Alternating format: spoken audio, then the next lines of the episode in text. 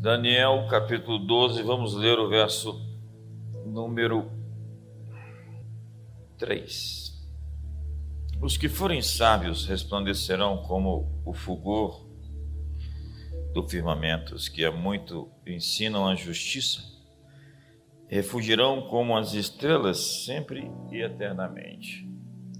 Tu, porém, Daniel, fecha essas palavras e sela esse livro até o fim do tempo. Muitos correrão de uma parte para outra e o conhecimento se multiplicará. Verso 10. Muitos serão purificados, embranquecidos e provados, mas os ímpios procederão impiamente. Nenhum dos ímpios entenderá, mas os sábios entenderão. Nós estamos aqui para tomar decisões, decisões importantes. O maior poder que nos foi dado foi o poder da escolha. Escolhas nos levam aonde devemos estar e escolhas também nos tiram de onde deveríamos estar. Decisões arriscadas, decisões críticas, decisões difíceis, são decisões que nos levam a um ambiente incomum, extraordinário. Há muitas pessoas que não querem decidir porque não querem se responsabilizar pelas suas escolhas. Há pessoas que querem que nós decidamos por elas. Mas Deus não decide por mim. E quando eu não tomo uma decisão, eu já tomei uma decisão. Quando eu não faço uma escolha, eu já fiz uma escolha.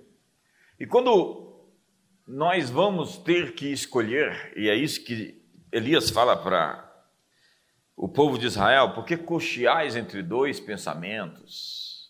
Se o Senhor é Deus, servia o Senhor, se Baal é Deus, servia Baal. Quando nós vamos escolher, o destino se manifesta.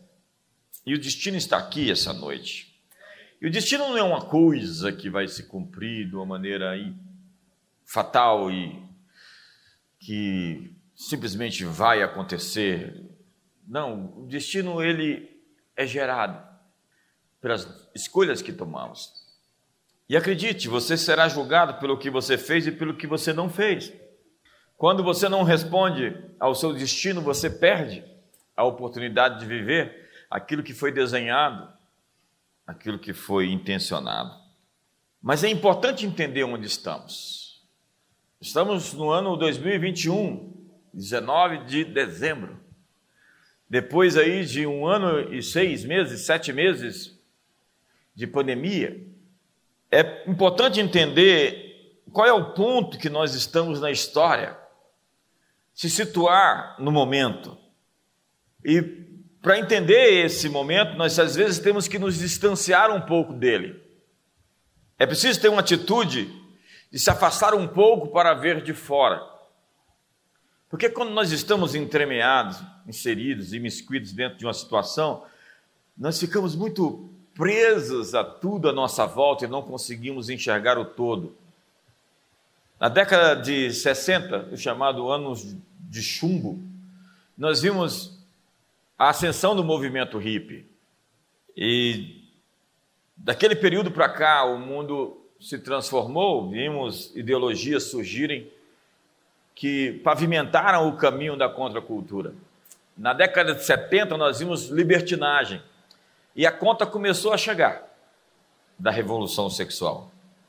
Então vimos os hippies, o Vietnã. Na década de 80, vimos o final da Guerra Fria, a queda do Muro de Berlim. Anos 90, anos 2000, enfim. Chegamos até aqui e a pergunta é: aonde vamos? Que tempo foi esse que vivemos de 2020 e 2021? Eu entendo que tudo que nós estamos vivendo é só uma transição, é uma curva, um movimento em direção ao futuro. E quando nós olhamos para trás e vemos todos os desafios que já enfrentamos na história, todos os momentos armagedônicos, os momentos onde parece que não tinha futuro, não existia por vir, não existia nada que nós pudéssemos fincar os nossos pés e chumbar a nossa existência, não existia solidez. E hoje o que se fala é de um mundo líquido, uma sociedade líquida, uma modernidade líquida.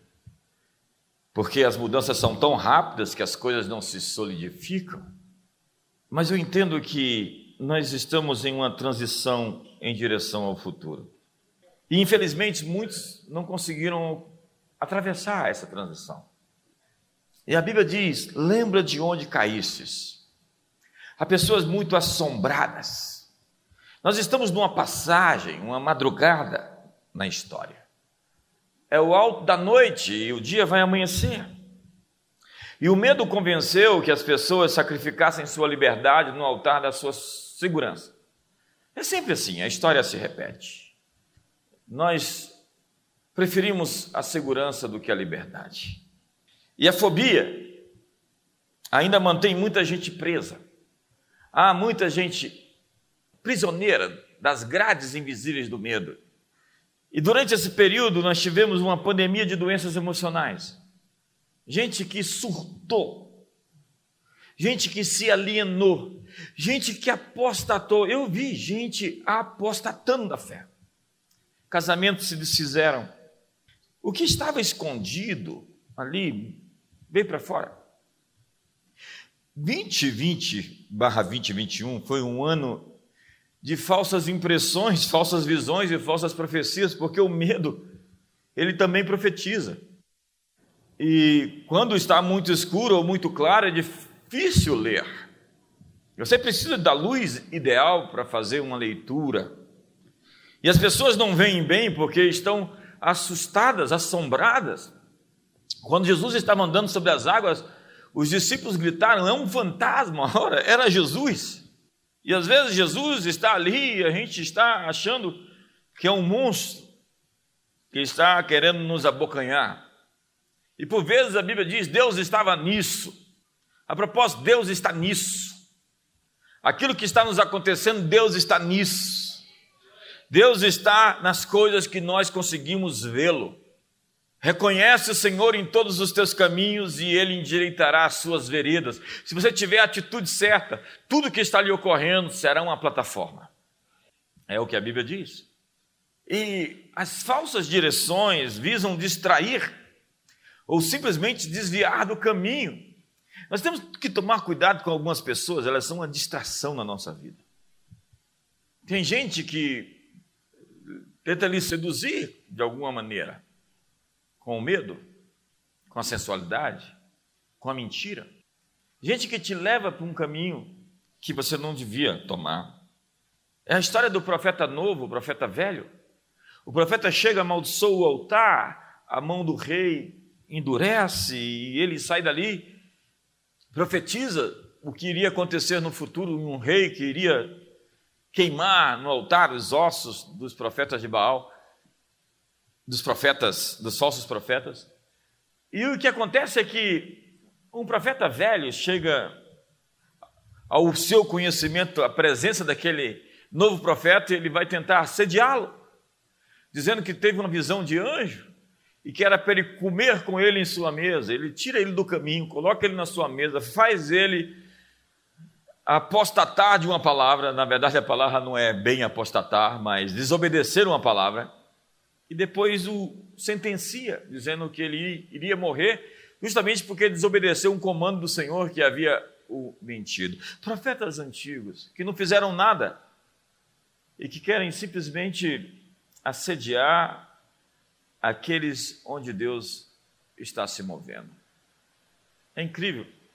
Esses dias eu tive um certo encontro com um desses profetas velhos.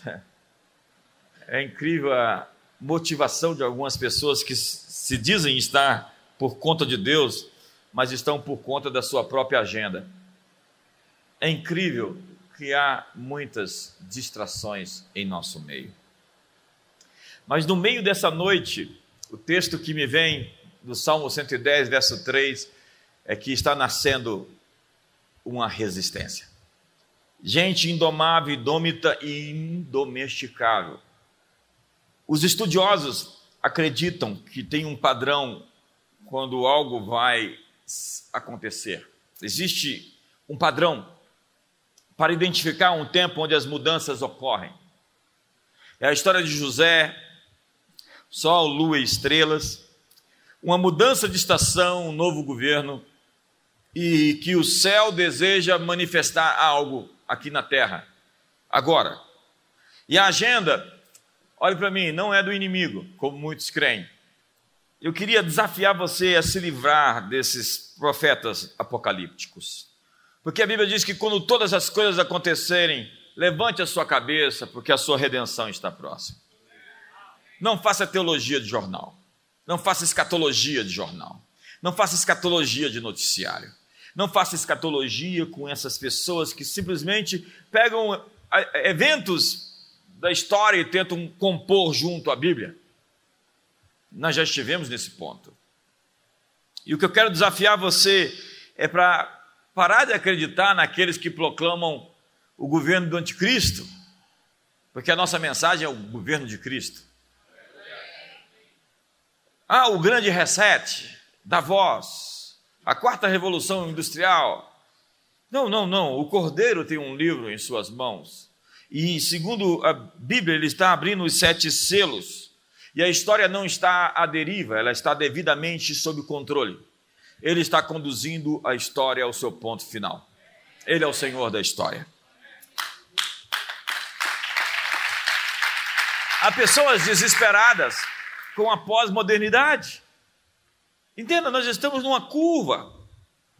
E eu vou mostrar para você sobre curvas, já que o tempo é assim, cheio de curvas. Ele não é cíclico nem linear.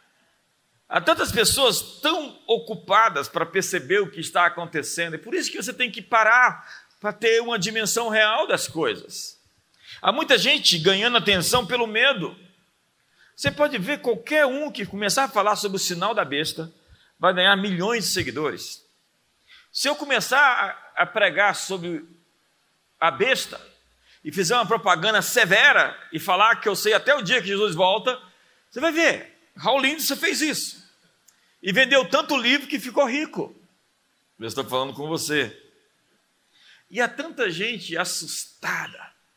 Mordecai disse a Esther: Você foi colocado nessa posição para um tempo como agora. E um problema sério é que uma parte das pessoas está tão perdida no tempo, no túnel do tempo.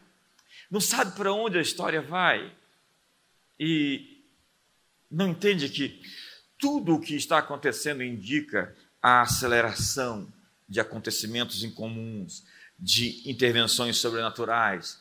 Quando essas coisas se manifestarem, levante a sua cabeça porque a sua redenção está próxima. Seu olhar não está nas coisas, seu olhar não está no mal, seu olhar está no céu.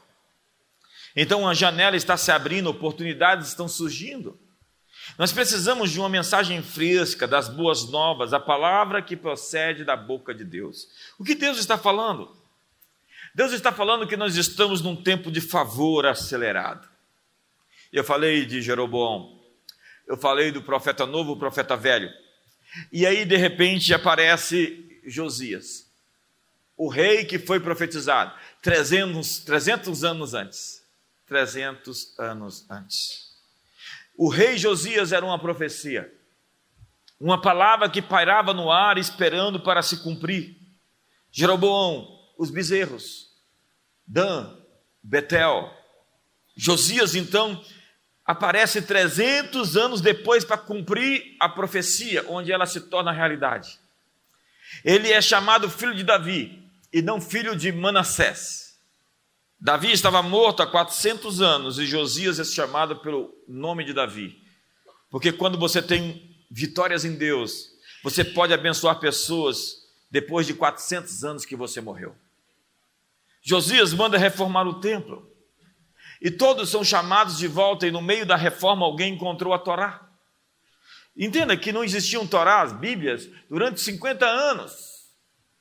A gente resume a história em um pequeno período de tempo. Entenda, o que eu quero mostrar para você é que esse período de tempo duro e difícil que nós estamos vivendo, desse progressismo radical, dessa estrutura de destruição radical dos nossos valores cristãos, isso não vai durar tanto tempo como você imagina que vai. Olhe para trás e você vai ver que nós estamos fazendo uma curva. Então não fique muito impressionado com isso tudo, porque esses homens maus, eles vão passar. A história deles vai ser registrada como a história de gente que perdeu a guerra. Porque nós sabemos quem está no trono e quem é digno de abrir o livro e desatar os seus selos.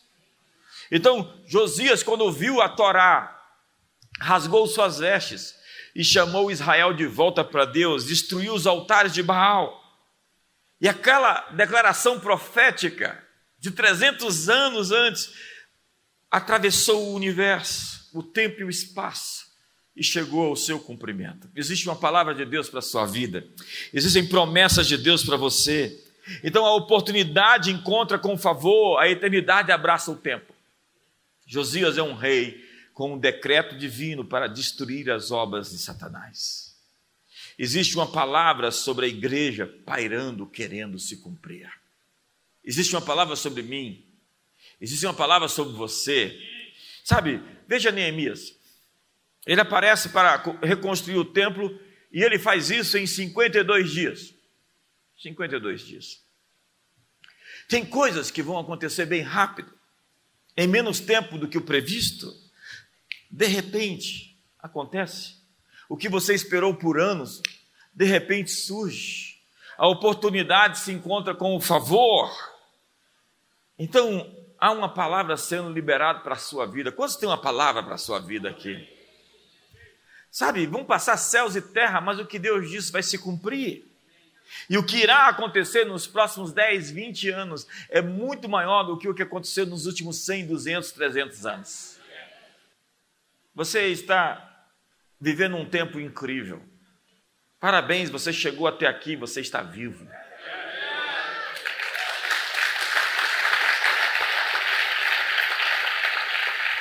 E o que você tem que entender é que o projeto de Deus para a sua vida não é sobre você, é para várias gerações. Deus é um Deus de gerações, Abraão, Isaac e Jacó, e o destino de Jacó começou com Abraão. Seus filhos vão colher os frutos das suas decisões. O que você carrega é maior do que você, porque há almas unidas ao seu destino. Assim que eu me converti, no final da minha adolescência, Deus disse para mim: não é sobre você, é sobre muita gente que não vai ter a oportunidade de me conhecer se você não estiver comigo de fato. A responsabilidade que caiu sobre mim não era somente sobre a minha vida, a minha alma, era sobre a alma de milhares. Então existe algo que Deus quer fazer aparecer, então pegue o que Deus quer fazer se manifestar. E caminhe de uma maneira que isso vai se materializar. Esta é a vida de fé, andando com o futuro emergindo na sua frente. Pense nisso.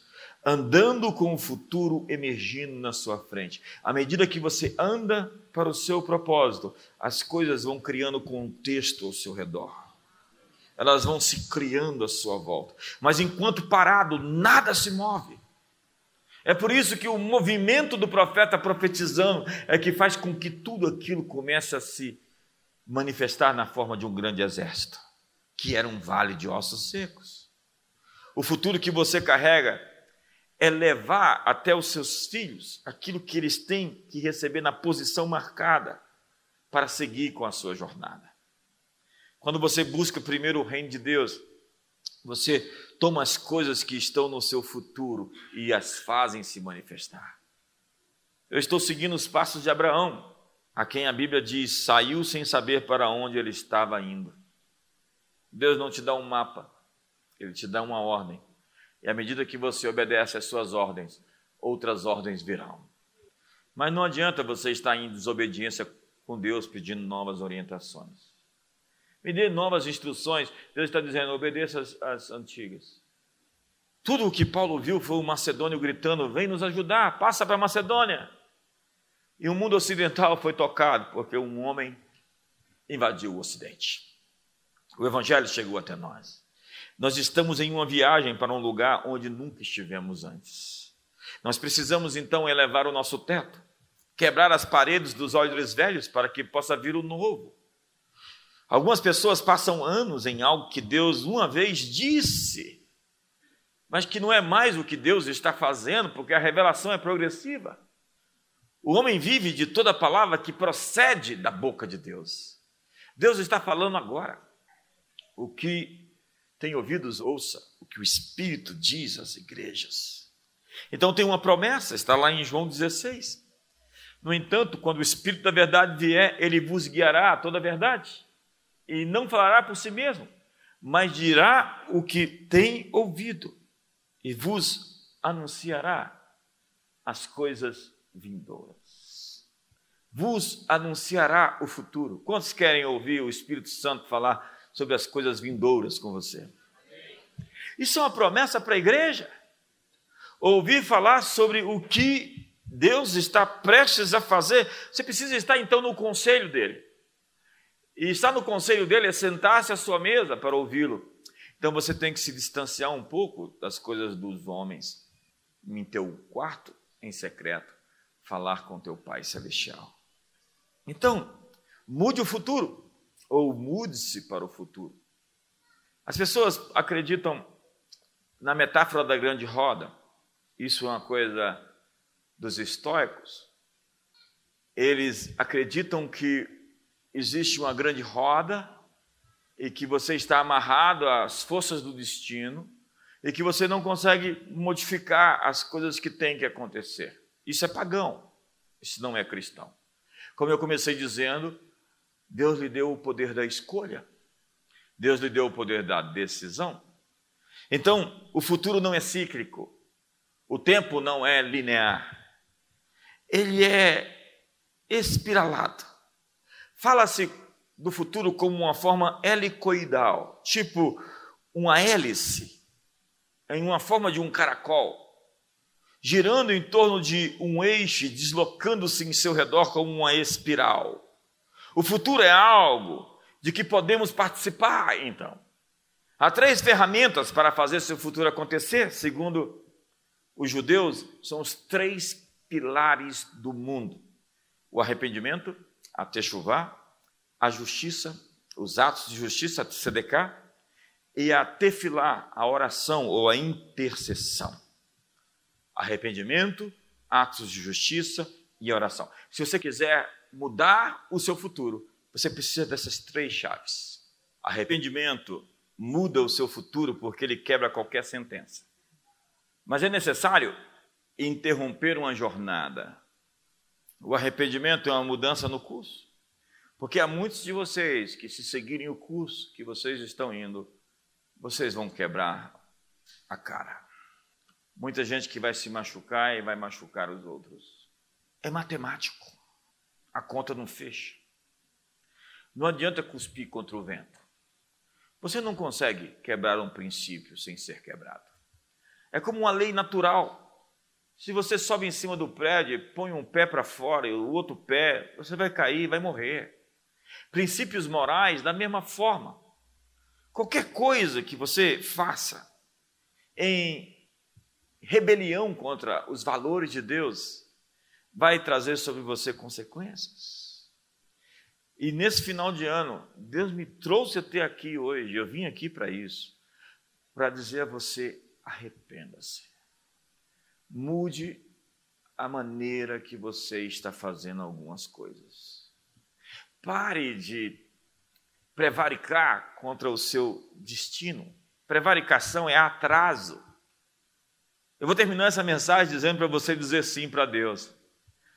Mas eu quero hoje dizer a você que você está atrasando algo e você vai colher as consequências disso. E lá na frente você vai olhar para trás e vai dizer como estúpido eu era. Arrependimento tem a ver com se alinhar aos processos de Deus, aceitando a correção e lidando com a rebelião. A Bíblia diz que somente os rebeldes habitam em terra estéril. Sabe, eu queria tirar algumas pessoas do deserto e colocá-las na terra prometida, mas eu não sou melhor do que Deus. E se Deus não pode fazer cessar a dor de algumas pessoas porque elas escolheram, tampouco eu posso fazê-lo. Existe uma frase de um sábio pregador que diz: Você não é responsável pelo sofrimento das pessoas que não ouviram seus conselhos. Lembre-se disso em 2022. Porque Deus está lhe dando a chance de parar. Deus está lhe dando a chance de fazer uma curva. Deus está lhe dando a chance de parar de se prostituir. Sim, prostituição é fornicação. Se você faz sexo fora do casamento, você está se prostituindo, se defraudando. A palavra de Deus diz lá que Judá foi pego por Tamar em sua identidade, no seu selo, em seu lenço e em seu cajado. Pessoas que praticam imoralidade sexual viram pasta, elas não têm solidez. Elas não são fortes e firmes, elas são estranhas, porque Deus te fez para um casamento. Deus te fez para um relacionamento duradouro. E quando você abre as portas para o adultério, você permite que os espíritos malignos entrem dentro da sua casa e oprimam seus filhos. E se você ama de verdade seus filhos, você fecha todas essas portas. E você não aceita que esses espíritos façam parte da sua família e vão comer na sua mesa e dormir na sua cama. A Bíblia diz: o leito sem mácula. Deus está dizendo: arrependa-se, porque Deus julgará todos os adúlteros. Você sabe onde é está escrito isso? No Novo Testamento. É o Novo Testamento quem diz que aquele que se une a uma prostituta torna-se somente um, uma, uma só carne com ela. Porque todo pecado que o homem pratica, pode praticar contra até os outros, mas aquele que pratica a prostituição peca contra si mesmo, contra o seu próprio corpo. Arrependa-se, é a primeira mensagem. Se você quiser mudar o seu futuro, você tem que pegar uma curva na sua história, mudar seu curso. Dê um sorriso para a pessoa do seu lado e fala: Como você está bonito hoje, parabéns. Segundo, atos de justiça a Tzedeká, porque a sua história é mudada por uma semente. A Tzedeká tem a ver com generosidade, tem a ver com a crença de que ao dar e ajudar pessoas, você se ajuda. Fazer justiça é dar ao pobre, ao necessitado. A Bíblia diz: deu, distribuiu, a sua justiça permanece para sempre. Há uma crença de que as pessoas se protegem ao fazer isto de maneira contínua. É como se você se protegesse de ataques da malignidade. Ao fazer atos de justiça, você está se blindando. E é isso que nós estamos fazendo sempre aqui. E ainda mais nesse período tão terrível que nosso país está atravessando. Pessoas com fome num país tão rico. Como é incrível que isso possa acontecer. A oração é uma ferramenta poderosa, é a terceira chave. Se você quiser criar o seu futuro, aprenda a arte da intercessão, que é entrar no conselho de Deus e conversar com Ele. E Deus diz: vamos entrar juntos em juízo, apresenta os teus motivos. Deus fala, vamos ter uma conversa. Não é aquela oraçãozinha água com açúcar sua de me dá, me dá, me dá, me dá. Deus está falando, vamos conversar inteligentemente. Apresenta as tuas razões. Diga-me o que você quer. Para mudar o seu futuro, arrependa-se. Arrependa-se do seu ativismo. Porque você precisa de uma nova perspectiva. E às vezes você está atirando para todo lado e você nunca vai conseguir enxergar de fato as coisas se você não respirar mais fundo, acalmar a sua mente, as suas emoções, porque o arrependimento vai mudar o seu futuro. Diga para a pessoa do seu lado: o arrependimento vai mudar o seu futuro. Quando você age corretamente, você vai corrigindo as coisas à sua frente. É o conceito de consertar o futuro. Porque assim, é matemático. É como se fosse uma equação. Na vida tudo é matemática. Né? Nicolau Copérnico dizia: a matemática é o alfabeto que Deus usou ao criar o universo. Então, as suas práticas e os seus hábitos, a sua rotina. Tem uma matemática certinha ali. Até o diabo sabe onde é que você vai chegar, porque ele é bom de conta nesse caso. Ele já fez a matemática que se você for por esse caminho, é isso que vai dar, porque ele já fez essa matemática toda. Então, existem na Bíblia muitos caminhos, muitas possibilidades. Lembra do espiral? Muitas curvas, muitas oportunidades, muitas possibilidades. Se você for por aqui, é um resultado. Se você for por aqui, é outro resultado. Se você for por aqui, é outro resultado. Então a Bíblia diz que a colheita é de 30, 60 e 100 por um. Então a Bíblia não está dizendo que é sempre 30, 60 ou 100. Pode ser de 10, pode ser de 15, pode ser de 12, pode ser de 98, pode ser de. Existe dentro de 0 a 100 a expectativa de que você viva uma vida plena, ou então que você viva menos do que menos 10, menos 100. Tem gente que está no débito, que não tem colheita, tem roubo, saque. Então nós temos que aprender o grande conceito de que o futuro está se formando a partir das escolhas que nós fazemos. Que ele não é simplesmente uma coisa fixa. Existe um filme bom para entender isso, Agentes do Destino. E à medida que as pessoas vão escolhendo, o futuro vai se modificando. Você vai decidindo e o futuro vai se criando. A matemática, a equação vai mudando. Tá, tá, tá, é aquela coisa, né? Do tipo, as coisas vão se criando à medida que eu faço escolhas de qualidade. A propósito, você está aqui até hoje, onde você está, pelas escolhas que você fez. E não reclame das pessoas, reclame de você. Não reclame do seu casamento, foi você que escolheu, então agora paga a conta. Não, não reclame, não reclame do seu peso. Não reclame. Não reclame do seu sucesso financeiro. As escolhas que você fez trouxeram você até aqui. Tudo é o resultado da escolha que você fez. Quantos estão comigo aqui? Então o futuro é dinâmico. E aí vamos para a Bíblia. Nós temos lá no Gênesis 34 a história de Diná, que era filha de Leia, uma das concubinas de Jacó. Não, uma das esposas de Jacó e que tivera de Jacó e saiu para ver as filhas da terra. Olha só a mensagem que a Bíblia diz. Adiná, Diná significa justiça, saiu para dar uma voltinha e encontrou as filhas da terra. E olha o que aconteceu no verso 2. Viu-a Siquém, filho do Eveu Amor, que era o príncipe daquela terra, e tomando-a, deitou-se com ela e a humilhou. Ele a violentou, diz a Bíblia. Eu poderia ficar só nesse texto para falar uma mensagem sobre o que isso significa. Mas a Diná se juntou com as companhias erradas, então ela encontrou a pessoa errada, ela estava no lugar errado com as pessoas erradas. Já viu essa história? No lugar errado com as pessoas erradas? É incrível a época, né? Porque o Siquim leva ela para dentro da tenda dele, conversa com amor seu pai, fala: vai lá conversar com Jacó diz que eu estou apaixonado pela menina e que eu quero ficar com ela.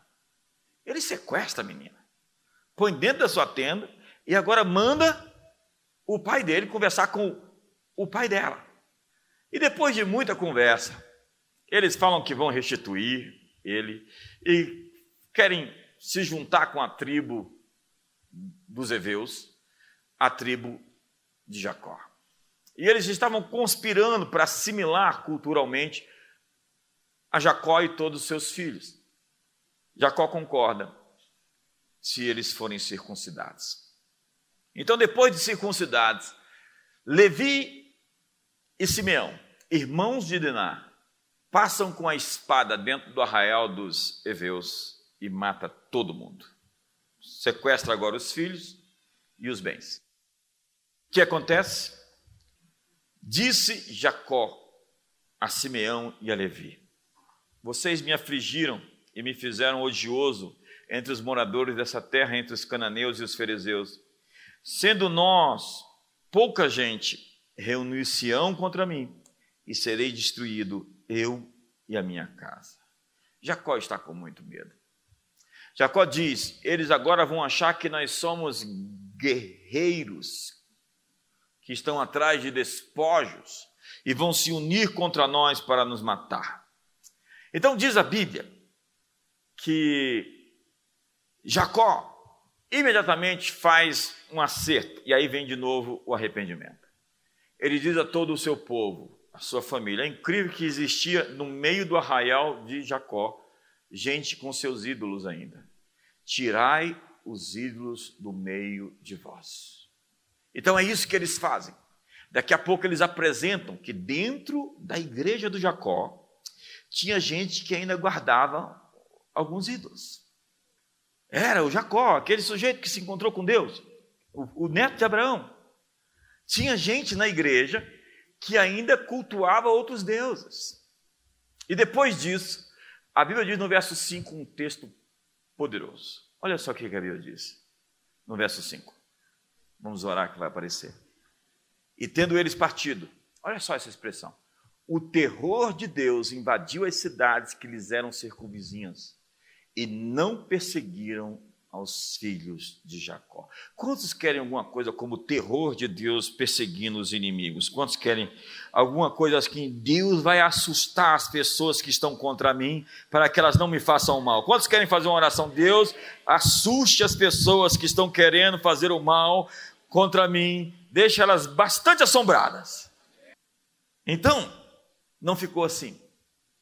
Simeão e Levi foram amaldiçoados. Quando Jacó começa a falar sobre os seus filhos, ele fala de Rubem, é o primogênito. E ele já diz: Rubem não vai ser mais o primogênito, porque ele subiu ao leito do seu pai e ele dormiu com Bila, a concubina do seu pai. E aí ele chega até Simeão e chega até Levi. E o que ele diz? Vocês são irmãos, as suas espadas são instrumentos de violência. No seu conselho não entre a minha alma, com o seu agrupamento minha glória não se ajunte, porque no seu furor mataram homens e na sua vontade perversa já retaram touros. Maldito seja o seu furor, pois era forte, e a sua ira, pois era dura. Dividi-los-ei em Jacó e os espalharei em Israel. Você vai ver que a tribo de Simeão se espalha de verdade. A promessa ou a palavra profética do Pai pega nos filhos. A sentença que foi lançada se cumpre sobre Simeão. Mas o que acontece no caminho é que no episódio do bezerro de ouro, quando eles edificam um bezerro de ouro lá em Êxodo 32, quem se levanta contra aquilo, primeiro, é a tribo de Levi. E eles, movidos por zelo, vão contra a idolatria. E Deus diz: essa é a minha tribo sacerdotal. E o ato deles de zelo em favor das coisas de Deus quebrou a palavra do Pai. E Levi se torna uma tribo especial, porque estava movido, como diz a palavra, o zelo da tua casa me consumiu. Nós precisamos de crentes zelosos. Não estou falando de advogados de Deus. Não estou falando desses reformados que querem defender a santa doutrina e ficam atacando os outros. Não estou falando nada disso. Estou falando de gente que zela pela pureza, zela pela santidade, zela pela verdade. Prefere exagerar para o bem do que se tornar um licencioso, folgado e imoral. É melhor você errar para mais do que para menos. Quantos me entendem aqui hoje? Muito obrigado pelo entusiasmo. Então, onde eu quero chegar com você? Eu quero chegar aqui um ato seu de obediência pode quebrar atos antigos de desobediência. Eu quero dizer para você que uma escolha sua agora de arrependimento e uma decisão de um ato de justiça, um ato radical seu, vai remover as sentenças que eram contra a sua vida. Então entra a graça, é o escândalo da graça, porque tudo começa com Maria, é um escândalo. Imagina uma menina grávida. Depois vem um anunciador, o escandaloso João Batista. Pensa num sujeito estranho, era João Batista. Depois a mensagem era um escândalo para a religião. O evangelho é um escândalo, a graça é um escândalo. É um escândalo porque ela perdoa os imperdoáveis. Veja Manassés na Bíblia, que é o pai de Josias, que a Bíblia diz que lá na cadeia, preso, ele se converte, ele se arrepende, e Deus o perdoa e o traz de volta. O homem que tinha matado seus filhos, passado seus filhos no fogo, sacrificados ao demônio chamado Moloque. E Deus perdoa um sujeito desse. Por que será? Ezequiel 33, vamos ler. Portanto, tu, filho do homem, diz aos filhos do teu povo: a justiça do justo não o livrará no dia da sua transgressão, e quanto à impiedade do ímpio por ela, não cairá ele no dia em que se converter da sua impiedade, nem o justo pela sua justiça poderá viver no dia em que pecar. Quando eu disser ao justo que certamente viverá, e ele, confiando na sua justiça, praticar iniquidade, nenhuma das suas obras de justiça será lembrada, mas na sua iniquidade que praticou, nessa morrerá. Demais, quando eu também disser ao ímpio, certamente morrerás, se ele se converter do seu pecado e praticar a retidão, se esse ímpio restituir o penhor, devolver o que lhe tinha furtado, e andar nos estatutos da vida, não praticando a iniquidade, certamente viverá, não morrerá. Nenhum de todos os seus pecados que cometeu será lembrado contra ele. Praticou a retidão e a justiça, certamente viverá.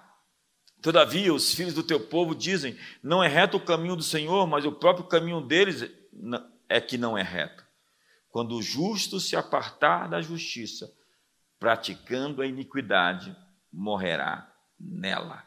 E quando o ímpio se converter da sua impiedade, praticar a retidão e a justiça, por estas viverá. Moral da história: não é como começa que importa, é como termina.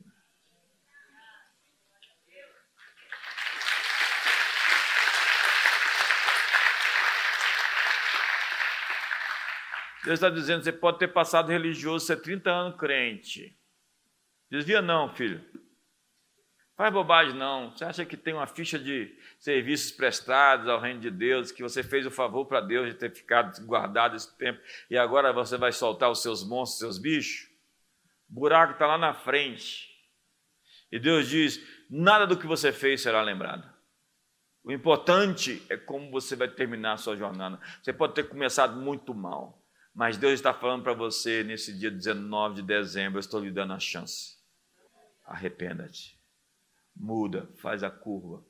Talvez você não tenha outra chance. Dá um sorriso para o seu irmão tenso, assim, falando: o destino está aqui. Então, Deus tem um resgate para você das escolhas ruins que você fez, das más pessoas que você se juntou. Então, faça do seu futuro algo tão poderoso, tão grandioso, que o seu passado vai desaparecer. Você pode ter uma atitude de sacrifício que conserta o seu futuro. É o que nós estamos falando. Daí a se decar, fazer justiça, fazer realmente uma obra de sacrifício. O arrependimento quebra sentenças. A justiça de se decar se torna um escudo de proteção contra os ataques repentinos do mal. E a intercessão muda a sua história. A minha pergunta hoje é: você tem que se arrepender de algo essa noite? Quais atitudes você tem que tomar? A quem que você deve restituir? Você pode ser mais positivo sobre as outras pessoas? Hoje eu ouvi alguém me dizendo assim: eu não quero mais falar de coisas negativas. Falei, ótimo, isso é importante. Eu não quero falar das pessoas negativamente. Que importante isso. A propósito, que votos você fez que você tem que cumprir? Sabe, Victor Franklin, o sobrevivente do Holocausto, disse: o sentido da vida é aquilo que só você poderia fazer. É a sua marca no mundo. Uma tradição judaica diz que um dia nós poderemos ver o filme da nossa vida. Como a vida poderia ter sido. Se as escolhas certas tivessem sido feitas, as oportunidades aproveitadas, o potencial realizado, as possibilidades maximizadas, é o filme de como a vida poderia ter sido. Imagine a dor do desperdício. Boas ações não praticadas, frutos não produzidos, flores que jamais brotaram, oportunidades perdidas. Eu vim aqui lhe dizer essa noite que todo o seu trabalho é dizer sim ao que Deus diz sim. Mas o futuro, ele é uma possibilidade que depende de ações concordantes do, da terra com o céu. Deus já tem toda a sua vontade feita no céu. A vontade de Deus já está pronta no céu. E a Bíblia diz que ele já disse sim e amém a todas as suas promessas. Mas ele precisa de alguém que vai dar eco, vai dar concordância a essa voz dele no céu. A vontade de Deus já está completa no céu, e quando nós dizemos faça-se a tua vontade assim na terra como no céu, estamos chamando para a terra aquilo que já está concluído no céu. Quando dizemos que estamos sendo abençoados com todas as bênçãos espirituais nos lugares celestiais em Cristo, nós estamos dizendo que o nosso trabalho é manifestar aquilo que já existe no céu a respeito de nós. Então, o que a Bíblia diz é que já está feito. E o que Deus escreveu sobre nós no céu, Ele também escreveu no nosso coração, e o seu trabalho é entrar em acordo com aquilo que Deus disse sobre você. É alinhamento o que Deus pede. E é por isso que ele diz: deixai os caminhos tortuosos. É isso que ele diz: dois males fez o meu povo. Deixaram a mim um manancial de águas e cavaram para si cisternas rotas que não retêm as águas. A conta não fecha. O destino se manifesta quando começamos a tomar as decisões importantes da vida. E foi isso que aconteceu. Um anjo apareceu para Maria, e agora na próxima sexta-feira nós estamos celebrando isso. E disse a ela: Você vai conceber um filho, e esse ente será chamado Salvador do mundo. Como? Como eu nunca conheci homem nenhum, descerá sobre ti o Espírito Santo, o poder do Altíssimo te envolverá e ela diz: cumpra-se em mim a tua palavra. Quando Maria disse sim, você sabe o que aconteceu? Uma estrela apareceu no céu. Sábios no Oriente viram a estrela. E aquilo ia custar muito dinheiro, porque eles tinham que fugir para o Egito. Então eles iriam trazer os seus tesouros de fora do país.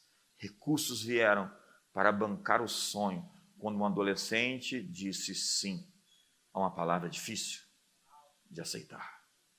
Deus tem uma palavra para você que às vezes pode parecer difícil, mas no momento em que você disser sim para ela, os camelos vão começar a se arrumar. Hoje eu desafio você a dizer sim para Deus e a dizer não àquele amigo, àquela amiga, àquela proposta, àquela mesa, àquele banquete o banquete de Satanás. Hoje eu desafio você a dizer sim a Deus e dizer não àqueles sites, àquelas figuras que você sabe.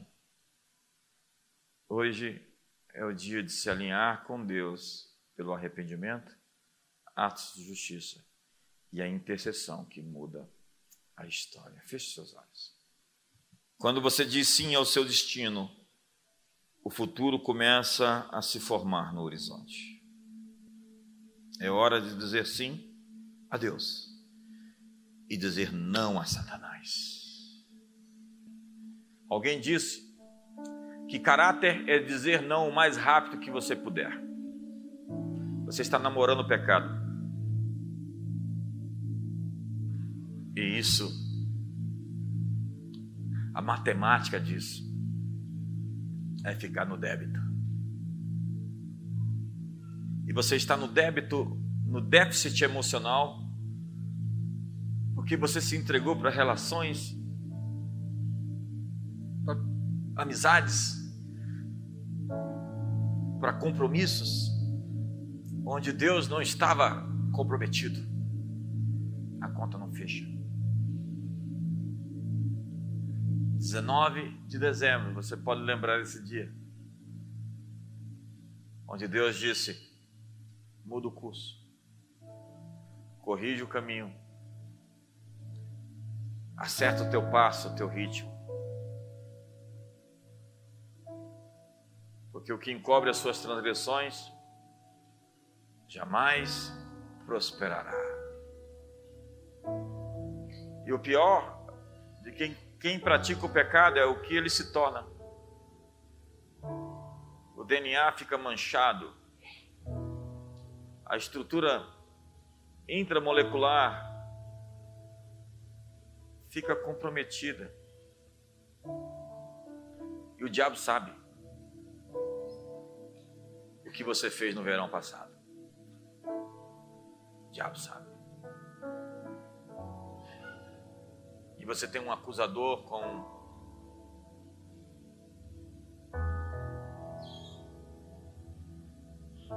legalidade. Mas o que você pode fazer para se livrar disso?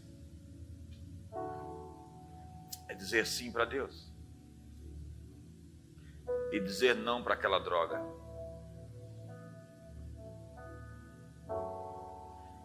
Não para aquela proposta, não para aquela agenda. Não para aquele negócio. Procurar ajuda se abrir com alguém de confiança e dizer: Eu não quero voltar aquilo, nunca mais. Eu não quero comprometer o meu futuro. Como diz a Bíblia, amou a maldição, ela o apanhe. Tome outro seu lugar, outro seu ofício. Eu já vi tanta gente perder seu lugar. Seu propósito exige uma posição. E foi isso que Mordecai disse para Esther: foi para essa hora que você foi levantado, e se você não se manifestar, socorro e livramento virá de outra parte, e tu e a tua casa perecerão. Você pode mudar o futuro pelo arrependimento. Você pode mudar o futuro com atos de justiça. Você pode mudar o futuro com oração e jejum. Saia daqui com essa palavra. E saia daqui dizendo: Deus, eu te digo sim. Vamos lá?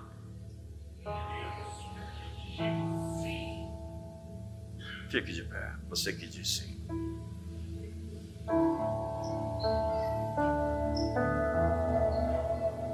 Eu te digo sim, Senhor, outra vez, depois de décadas. Eu reafirmo toda a minha aliança contigo. Diga Sim, para Deus, faça a sua oração, é com você e Ele. Este é o seu momento. Esse é o seu momento. Esse é o seu momento. Esse é o seu momento. Diga sim para Ele. Diga sim ao plano dele. Essa semana o diabo vai aparecer para você querendo um sim. Diga não para ele. Esse final de ano, diga não para Ele. Pai, hoje nós queremos remover as sentenças. O arrependimento quebra qualquer juízo.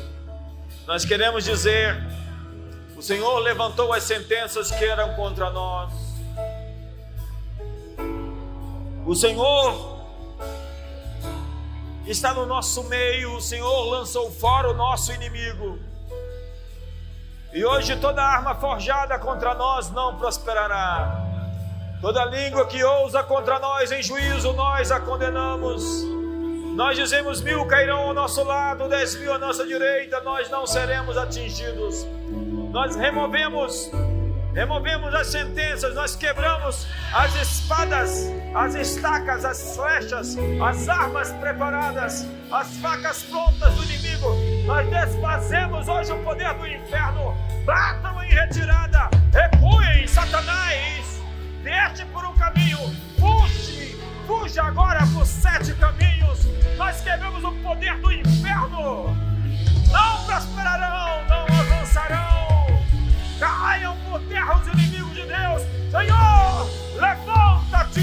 dispersos os teus inimigos. Fujam diante de ti os teus adversários.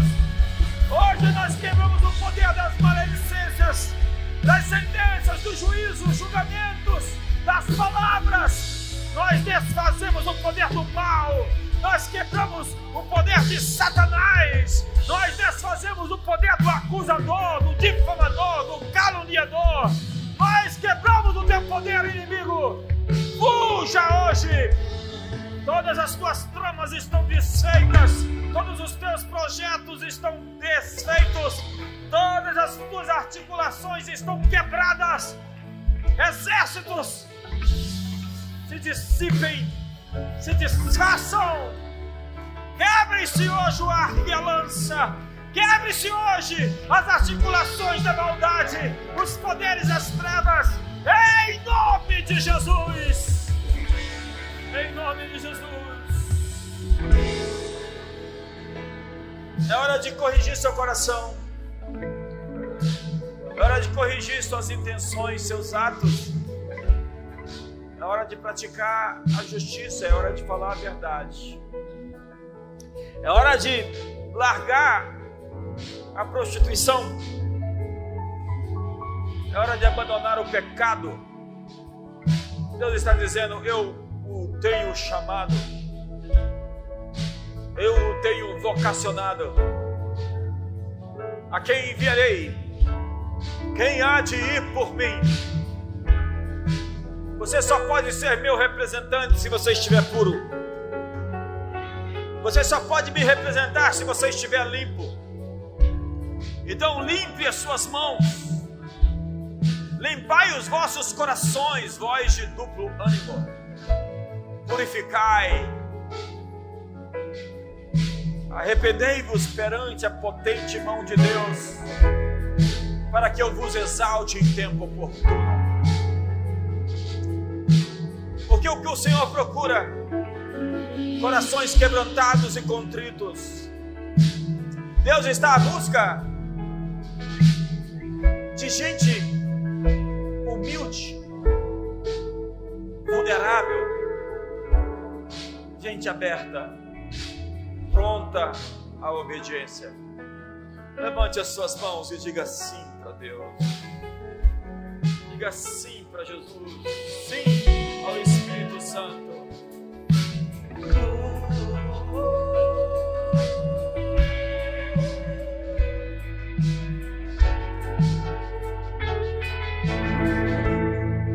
Sabe, nós estamos profetizando um dia novo um povo incrível que está se levantando no espírito de Elias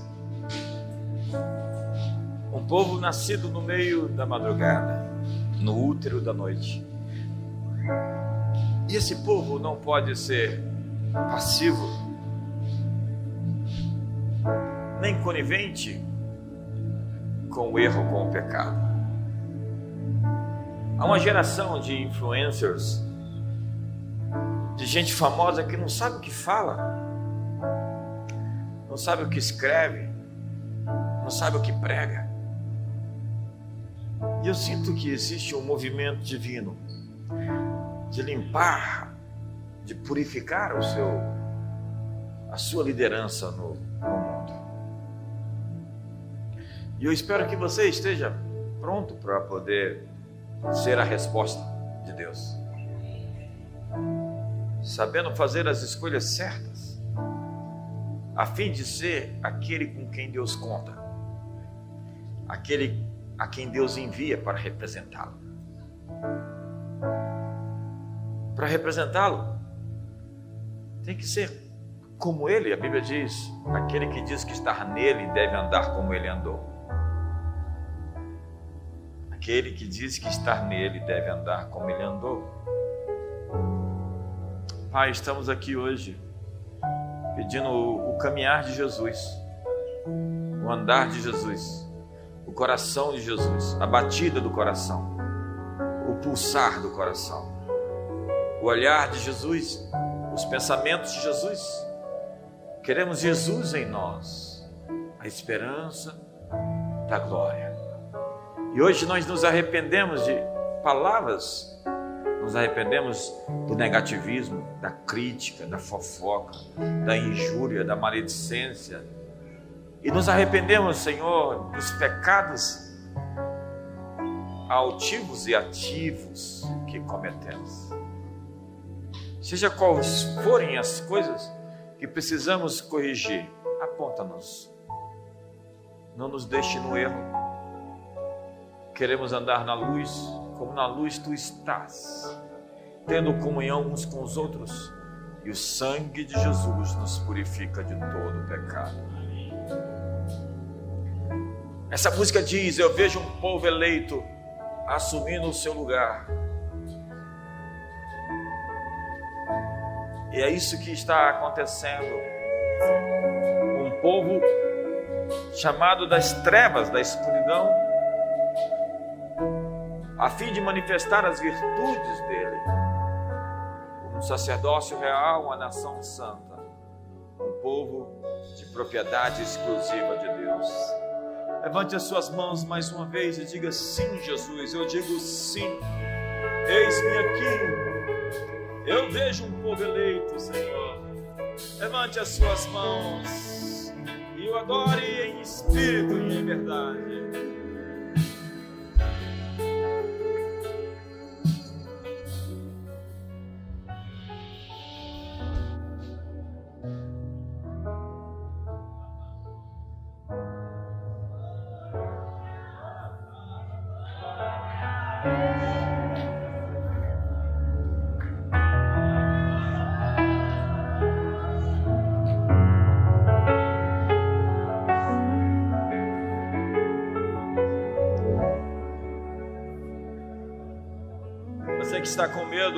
Casa e que não veio para a igreja, você está agora em procrastinação. Admoesto a sair das grades da letargia, da indolência, da preguiça, da sonolência espiritual, do medo e servir a Deus como filhos da luz que sois. Deus está chamando desigrejados à comunhão, à mesa da ceia, à mesa do encontro, do culto presencial.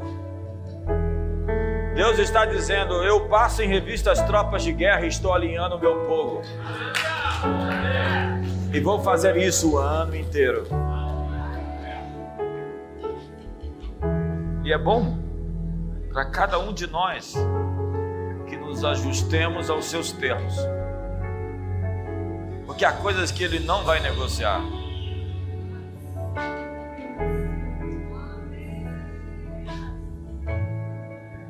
Pai, muito obrigado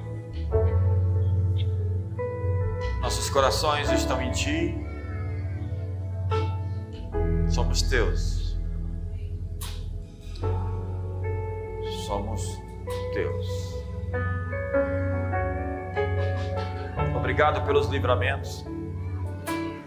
Obrigado pelo Teu socorro, pelas Tuas misericórdias que não têm fim, que se renovam a cada manhã. Obrigado por nos guardar do homem mau da língua mentirosa, do homem violento e sanguinário, da mulher estranha, por nos guardar de nós mesmos, dos nossos apetites e tentações que conspiram contra o nosso futuro. Obrigado, porque tu nos poupa como poupas a um filho a quem amas e nos disciplina, porque não somos bastardos, mas filhos, e nos ensina o caminho que devemos seguir. Obrigado, Jesus, em teu nome. Que o amor de Deus, a graça de Jesus, a comunhão do Espírito Santo seja sobre a sua vida. Uma ótima noite, uma ótima semana.